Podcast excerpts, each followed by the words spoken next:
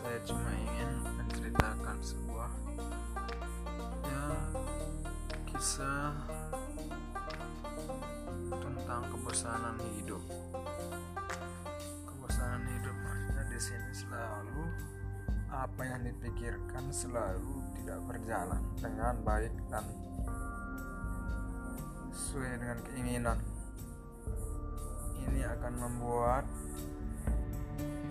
saya bisa menemukan solusinya untuk meng-share